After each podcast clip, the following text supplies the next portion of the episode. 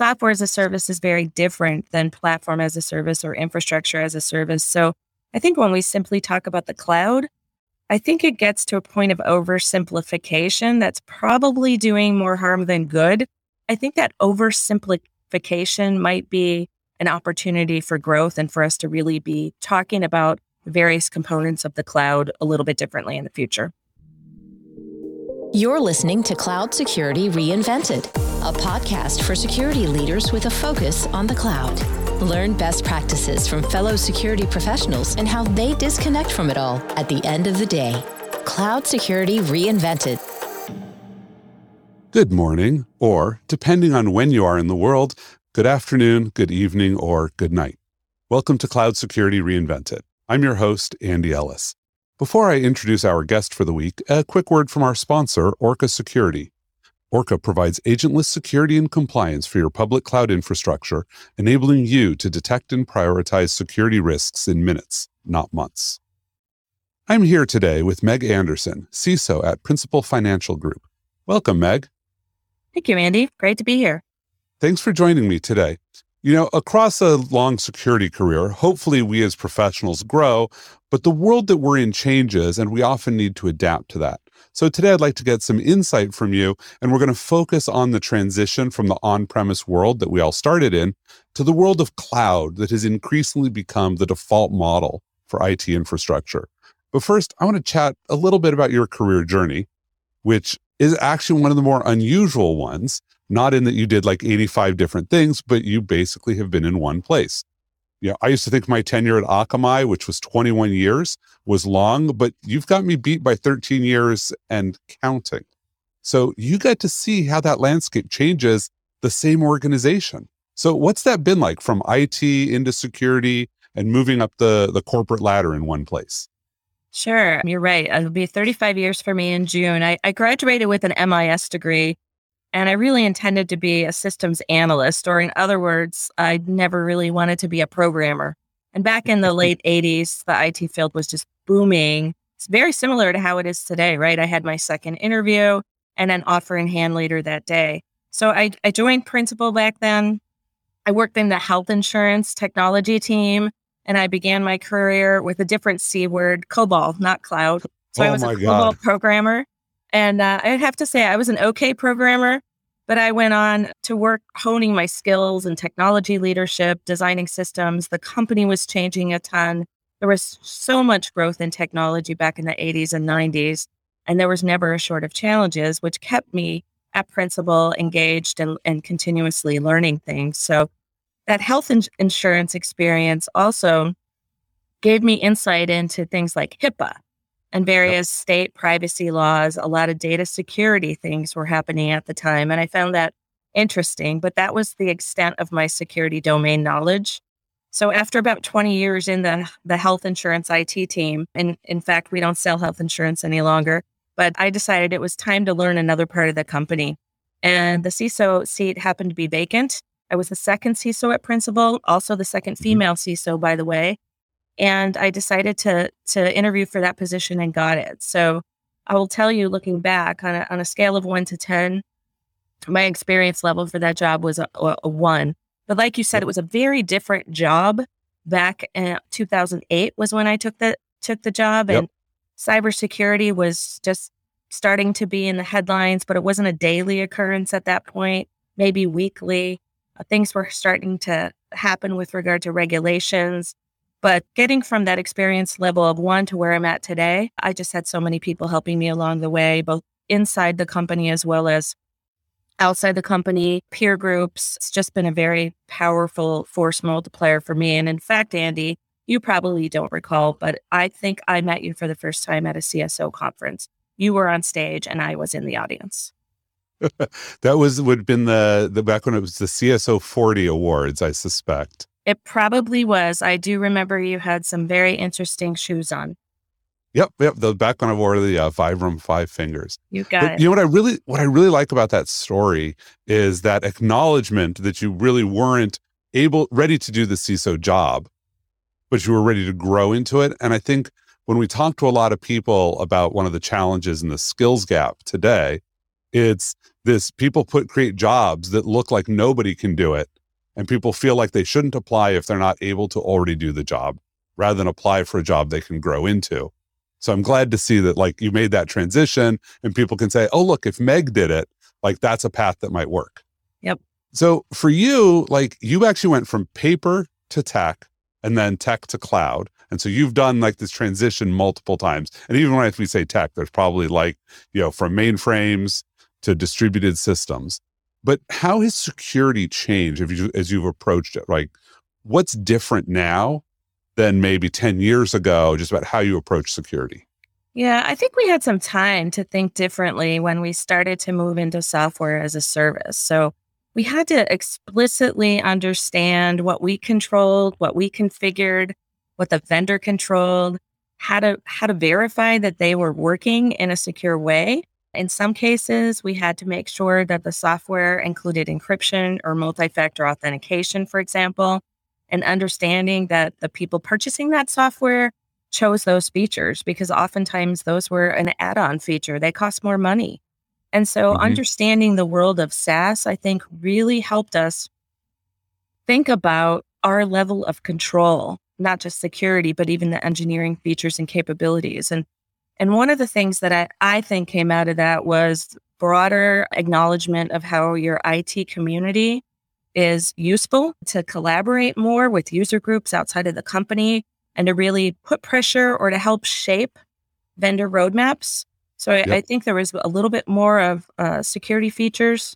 We're moving in the direction that the crowd wanted them to move into, or the customers of the vendor needed it to. So I think that was really beneficial. Now, with platform as a service and infrastructure as a service, we're all in learning mode. That mm-hmm. includes not just engineers, not security team, but leaders and auditors, regulators, all the people on my security team, myself, of course. So previously, there was a lot of expertise related to the data center security stack, processes we used, how we assessed risk, but it's all changed and, and we're transforming our workloads and moving to the cloud. A lot of upskilling is taking place and that and there's no sort of end in sight for that either. So it's this constant pressure to learn new things. I happen to think that that's really exciting. Cloud's definitely yep. a continuum and we'll keep improving along the journey. But that can be an adjustment for security teams because they're comparing the traditional layered security from on premises with a new way to think about defense in depth. It's not once and done. There's definitely more ownership by the cloud team, the cloud engineers, as compared to relying on specialists that were previously in the infrastructure team. So I think some of the the building security left conversation that we've had over the last decade or more is something that we really need to keep our eye on because that automation is critical to help integrate security into the deployment pipelines, allowing engineers to own their code, the security of the code. That's that's a change that I think at least we are in the midst of here at Principal. Others have come before us, others will come after us, but I think that's probably some of the biggest changes that I'm seeing. Yeah, no, uh, you know, it's a really insightful. I hadn't thought about that, but given that the technology underneath that we're built upon is always now moving, whereas before we got to control that pace. Like you could choose not to take OS updates, and you know you could choose not to upgrade your data center. But if AWS upgrades underneath you, you have to sort of adapt to those changes. You're right. So if I I look from the outside at a lot of industries, and I suspect it's always different on the inside. And so for your industry, like how is it different? How's cloud security different than what outsiders would expect and just assume is happening?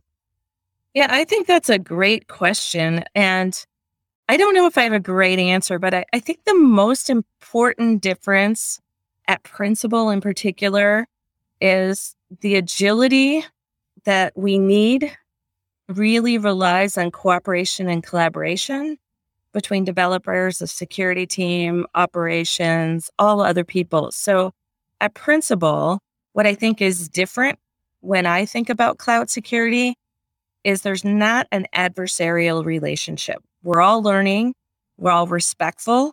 You know, obviously yep. I say all, sometimes there's, you know, conflicts that occur, but we get through them. And, and I think that that culture is really important from a financial services sector you know, one of the things that I think about is there's a lot of money being invested in financial services for digital transformation. And when there's a yep. lot of money invested, you have a lot of executive attention to it, board as, as well, shareholders. So there's a great amount of focus on keeping things secure, making sure our customer information stays secure. So there's a, that foundational imperative to do it right while we move quickly. So that tone at the top is really important. I suspect longevity in your role specifically plays a lot into that non adversarial relationship. That you have a lot of relationships that your organization can leverage and people know what's going on. It's not like, oh, we got you know, the new CISO of the month who's coming in to change everything to their style. Yeah, I would say I would say there's some truth to that. Although, you know, our company is over 140 years old and we pride ourselves on our culture. And I think that it's deserved. Our roots were in a, a mutual company, so very mm-hmm. collegial atmosphere. And at the core of our mission is really to make sure we're doing the right things. And I believe people believe that here. So working together, making sure things stay secure, making sure we hit deadlines, it's kind of all part of what we're doing. That's great to hear. So if I look at how practices have changed, what's a practice from the pre-cloud era that really still resonates today for moving to the cloud that people shouldn't abandon? You know, two of the things throughout my career that I, I think I've continuously been investing in both talent and technology and tools are around access control and data protection. So I think those practices really need to be top of mind as we continuously expand in the cloud. They have to be very intentionally thought about, intentionally architected, the cloud brings new ways, of course, to think about identity and access management. There's new tools to do it with. But in the end, we really still need to make sure that the right people have access to the right information, right mm-hmm. time. Mm-hmm. We can't lose sight of that. And our customers trust that we'll protect their information and money no matter where we're doing our computing. So it's not a choice. And and those things I think I would lead with. Yeah, I think there's a, a, key piece that I was speaking with some startups recently in the data protection space, and one of the comments that that I hadn't really thought about is we got this sort of nascent protection in the pre-cloud world because it was data was so big that people couldn't replicate all of your production data. And now it's like, oh, a click of the button, you can have a test instance that's all of your production data. And so I think you're right that really focusing on on how you're protecting all of that data when people can just replicate it trivially is a, a key thing to pay attention to. So let's look at the flip side. Like a lot of things we do because we've always done them. What's a practice that we really ought to have just killed off and buried a long time ago? Oh, I don't know if this counts as a practice necessarily, but as we do something new, it, it probably goes without saying that having a clear and compelling strategy to move forward and do what you want to do is really important. If you start with a strategy, it'll pay dividends. You'll reduce risk, you'll increase efficiency, probably going to save time and money. It's it's probably going to turn out better. You're going to not be creating tech debt. So really yep. stepping into the cloud with a plan is just much better than playing around and looking at it as an opportunity to experiment and try new things. Yeah, I really like that because I think we we spent 20 years talking about tech debt, and so maybe it is the time to to stop accumulating it just because oh let's play with a fancy thing. I hadn't I hadn't really thought about the like just playing with something as being a source of technical debt. Yep, it certainly has proven to be in some cases. yep. Yeah. So for you, what has been the biggest surprise or biggest growth driver for from the coming from the cloud era? I'm not sure I've been surprised in any sort of big way at this point in time. I, I think it's it's really easy to look at cloud as one big thing, like the cloud. But, you know, as I was saying earlier, software as a service is very different than platform as a service or infrastructure as a service. So I think when we simply talk about the cloud, I think it gets to a point of oversimplification that's probably doing more harm than good uh, yep. especially at higher levels of companies, you know, at the board regulators, everyone's asking, how are you securing the cloud, period. And I, right. so I, I think that oversimplification might be an opportunity for growth and for us to really be talking about various components of the cloud a little bit differently in the future. Yeah, I like that. It's really insightful. So let's look at your career. You've probably made learned some lessons, some of them the hard way. What's a piece of advice that you just wish you'd gotten earlier in your career?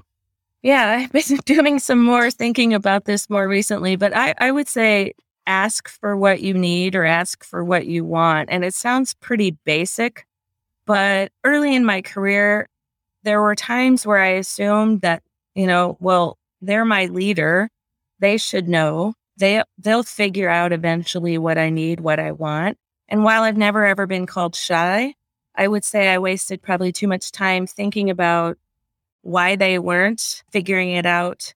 How should I ask them? When should I ask them? And and now I see the value in not just asking for investment or the tangible things that you might need, but in asking for support, finding yep. out who will be your advocates in the organization if you want to make a change, and really asking for what you need to get something uh, completed, getting somebody to help you influence across the organization. So I wish I would have known that earlier. It probably would have smoothed the path on some difficult conversations that I had or helped somebody understand what it was that I needed so that yep. I could do my job better and be more successful. I like that. That's and it's it's sort of I always love listening to those because sometimes I'm like, yeah, I wish I had learned that much earlier too. I think the the thing I often had to learn was when to tell somebody that was you know, above me that I was just informing them so that if the opportunity came up for them to advocate, they could, but I didn't need them to solve a problem today. Yeah, that that's a great one too. Yeah, that one I had to actually learn that as the executive. If people would come to me and tell me something, I'm like, "Great, here's how to go solve it," and they're yeah. like, I, "I just actually wanted to let you know that I'm on this." Yes. So as you look to the future, what opportunities about technology and what the future is going to bring have you most excited? Well, you know, I think anything that makes technology simple and can drive more people to contribute to the field, embrace the mindset of being a builder. Some of the things that we're hearing around citizen development is one example. I think that getting new perspectives of non traditional technologists will mm-hmm. really bring some innovation in the way we get our work done, including how we think about information security as well. Yeah, I think that's going to be really necessary in the sort of hybrid and distributed world that I suspect more of us are going to stay in. Yep, absolutely. I love that. So, end of the day, you know, CISO's a stressful job. What do you do to unwind, recharge your batteries? I, I do a lot of things. One of the things I did during the pandemic is starting to get outside more and, and walk. I walked four miles a day for about a year. I've given some of mm-hmm. that up as I've returned to the office and found my time stretched. Um, yep. Trying to advance my golf game. And then I started to volunteer for an organization called Lasagna Love. And so okay, I, I need to know more about this one. I, I baked about 30 lasagnas last year and donated them to people who were in need for any reason. So it could have been that they had a, a sick family member. It could have been that they lost their job, any sort of food insecurity. It could have been that they were just super stressed out. And the thought of having somebody deliver a meal, it's really one neighbor to another.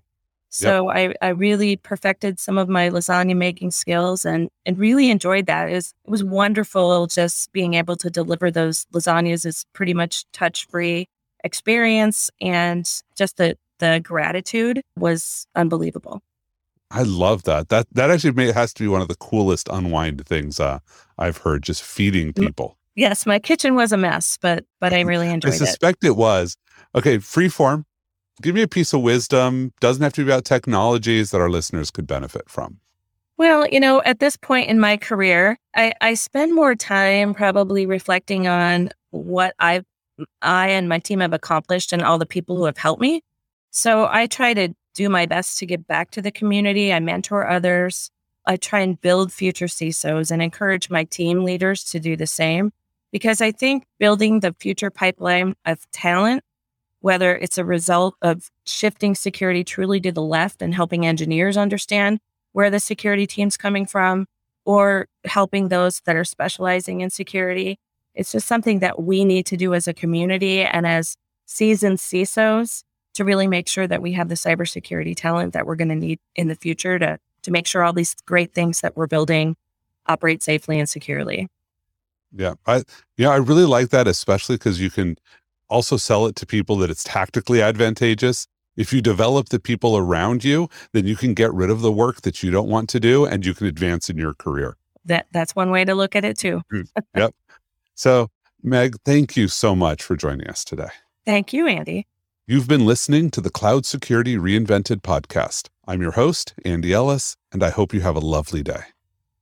Thank you for checking out this episode of Cloud Security Reinvented, brought to you by Orca Security. Orca Security detects and prioritizes cloud security risks for AWS, Microsoft Azure, and Google Cloud without the gaps in coverage, alert fatigue, and operational costs of agents. Please follow Cloud Security Reinvented wherever you listen to your favorite podcasts or visit orca.security slash podcast to get immediate access to all of the latest episodes.